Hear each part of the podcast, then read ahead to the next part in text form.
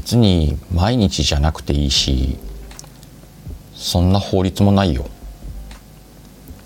3日ほどツイートしてなかったけど Y から見たらほぼ毎日よ。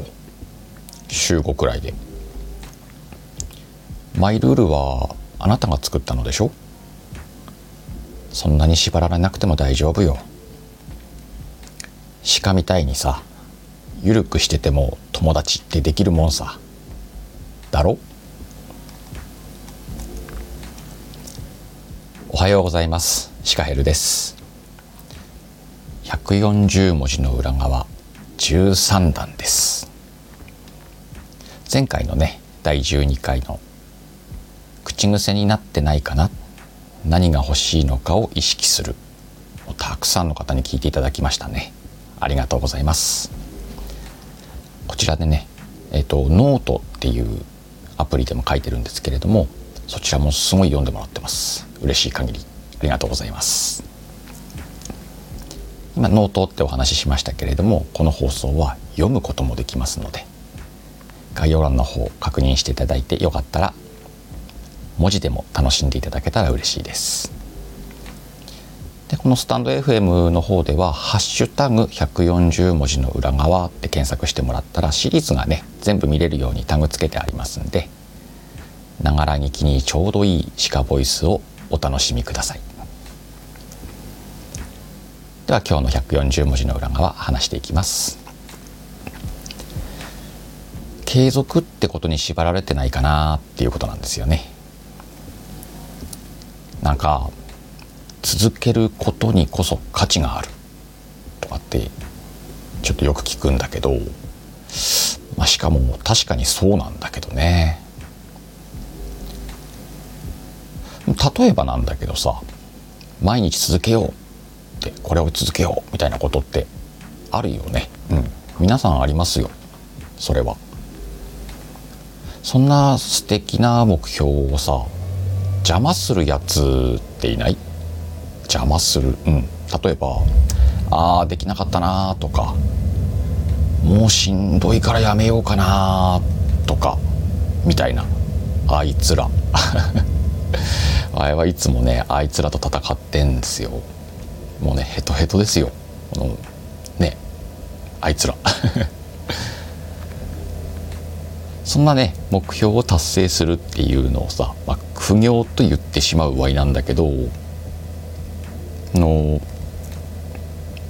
ちょっとした出来事で挫折しがちなんだよねだからこのツイートを書いてみたんですけれども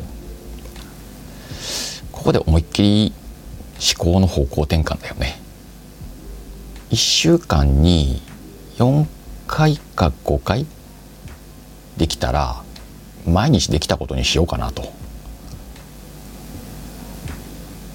で自分の中で決めちゃうみたいな。ルール変更ですみたいな感じですね。こんな感じでハードル低くしたりとかさ逃げ道用意するみたいないわば自分を甘やかすってことなんだけどこういうのがないとさやっぱ続かないんだよね。特にワイはそうなんだけど。もちろんねあの継続がしっかりできる方とかいらっしゃってすごい尊敬する本当にすごいなと思う。ただやっぱり苦手ワイはそれが。なんかね気分でやっちゃうところもあるので。まあそれでもそんな考え方でやってるこんなワイがいてだからこそあなたのしんどいなんかもさ認めてあげられたら素敵だなって思います。ルールまあ縄縄で縛るようなもんだよね。でもこの自分で作ったルールねあなたにはあなたのルールがあってそれはあなたが作ったと。じゃああなたが変えてもいいよね。まあ分かっちゃいるんだけどそれができない。変えられないっていうのも分かるわ。うん。その変えられない理由ってのがさ一番の敵最強だよねとは思う。からいきなり急にそのルールを変える大きく変えるとか理想の状態に変えるだとやっぱり気持ちがついていかないこともあるし実際そういうもんだなと自分でも思うんでちょっとずつね自分を甘やかしてってルールをちょっと緩和してってねもうちょっと肩の力抜いて楽にやってみようかなっていうのも良くないっていうツイートでした。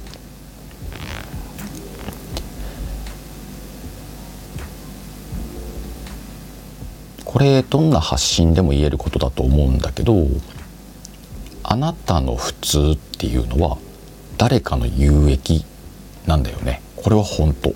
誰でもそう。いやいや自分なんかじゃなくて本当にこれはね大事なことなんで言っておこうかなと。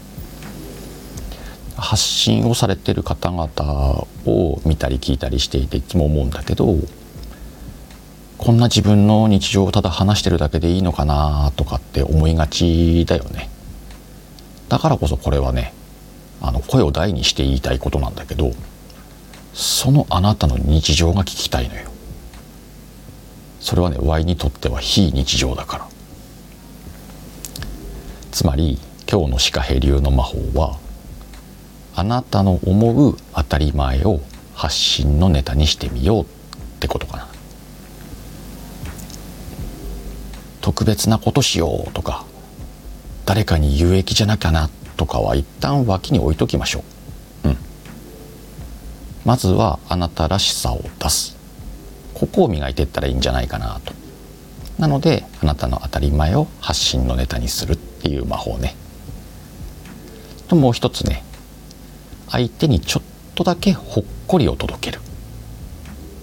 これもね使いやすくて心地のいい魔法なんだけどね。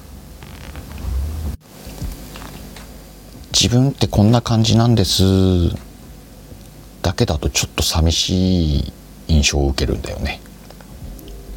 でだからそこに「でもこんないいことあるんだぜ」っつけちゃうといいんだよね。